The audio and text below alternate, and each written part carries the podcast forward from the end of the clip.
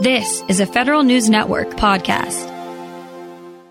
The defense contracting community is holding its collective breath, waiting for a batch of new contracts that will be the first to require cybersecurity maturity model certification. They could be the shape of things to come. We get more now from federal sales and marketing consultant Larry Allen.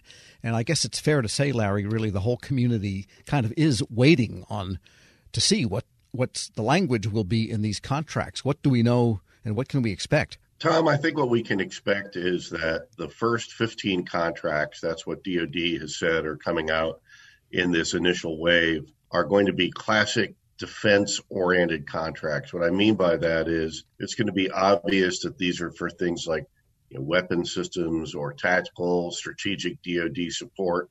They're not going to be borderline contracts that could maybe have some commercial items in them perhaps some professional services, definitely some professional services, given that CMMC talks about companies that at their core handle controlled unclassified information for a government agency.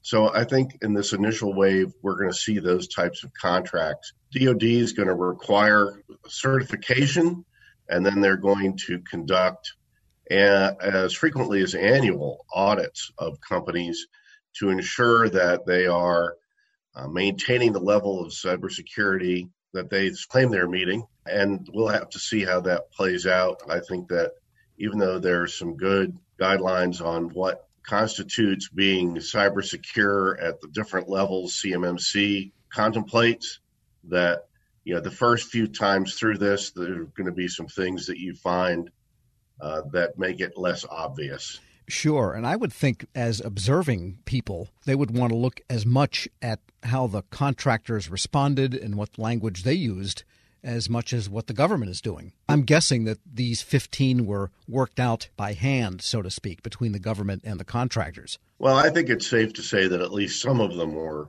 Uh, they probably did sit down with some of their major suppliers, some of the frequent defense contractors that are brand names uh, DoD has a history of doing this when they're rolling out any new broad-based requirement. So whether it was you know individual part tagging or scanning or whatever, they did sit down with the defense industrial base. One lesson that I hope DoD has learned from those days, Tom, is that they buy an awful lot of things from companies that aren't classically part of the defense industrial base. These are companies that may sell in the commercial market as well as to the government market. I know that a lot of these commercial companies have heard of CMMC. We've certainly had a long enough lead time for people to get up to speed on it.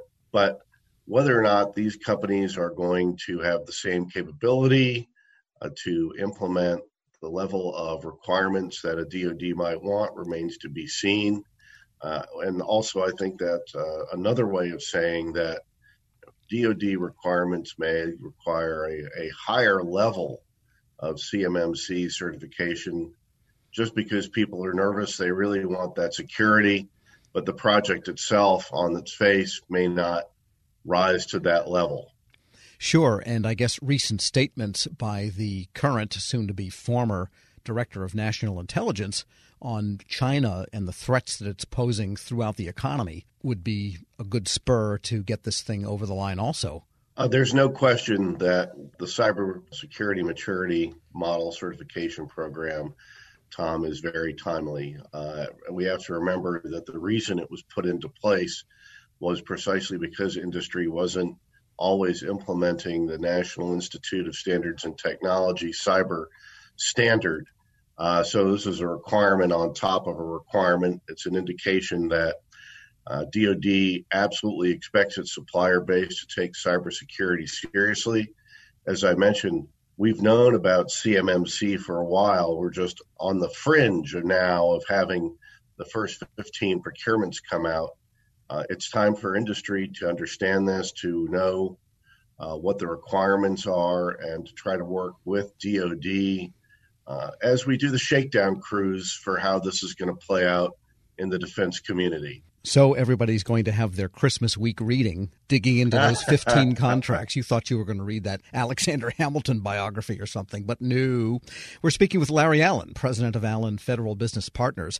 And you've also been watching the parade of transition people connected to the General Services Administration from the Biden team and some familiar faces there. There are some familiar faces, Tom. A number of the people on the GSA transition team actually served in GSA during the Obama administration.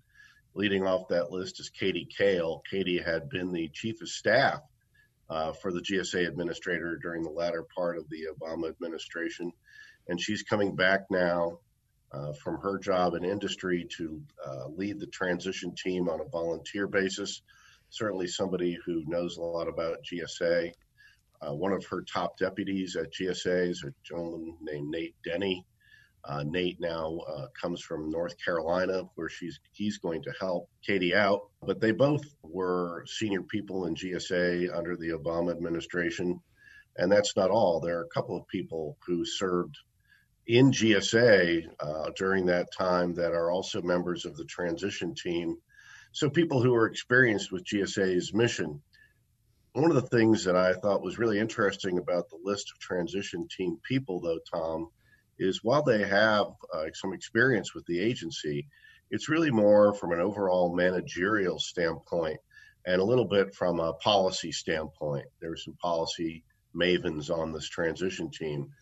What you didn't immediately see was a representative from the GSA Public Building Service community. Now, that's GSA's largest single portfolio. When a lot of people think about GSA, they first think about public buildings. Yet there's nobody on the transition team who has obvious strong ties to PBS. There are some people who have some ties to information technology, which, of course, is a very important thing that the agency does. I, that just kind of struck me uh, as something a little different. I'm not sure if the Biden administration is trying to send a message here or if we can expect to see uh, them look more at how GSA is managed and organized moving forward rather than specific portfolios. But time will tell. Well, it is a little strange because given the fact that the Biden administration is going to be focusing heavily on refreezing the polar ice caps, saving the polar bears, and making the oceans recede, that they would focus on the federal building service because the footprint of federal real estate surely is going to have a role in reducing world carbon. Well, there is someone on the transition team who fits that bill, Tom. His name is Josh Sawislak. Oh, sure. I Josh, know Josh. Uh, yeah, Josh and I have uh, worked together before. He's a good guy. He's very savvy, He knows a lot about GSA. His background is in energy related, uh, green type initiatives a lot of things that have to do with reducing carbon footprints, things of that nature. He spent a lot of his time since the Obama administration really traveling the world, at least until COVID, talking about ways to reduce greenhouse gas emissions and to be uh, clean energy viable. So maybe he's the voice that will be doing that in GSA. I guess those federal mules and the hay they eat better wake up and smell the coffee. you know, that was a true story. You never know if you could see that type of thing again. Larry Allen is president of Allen Federal Business Partners. Thanks so much. Tom, thank you, and I wish your listeners happy selling. We'll post this interview at federalnewsnetwork.com slash Federal Drive. Hear the Federal Drive on your schedule. Subscribe at Apple Podcast or wherever you get your shows. As prices keep creeping up, your entertainment budget doesn't have to take a hit. Live One Plus has all the music you love, ad free for only $3.99 per month. Dive into Live One's massive library of songs, listen to curated playlists, or create your own. Check out exclusive artist hosted stations and do it all for the best price in streaming. Lock in a Live One Plus membership for just $3.99 per month now, and you'll not only beat inflation, you'll get all your favorite music ad free.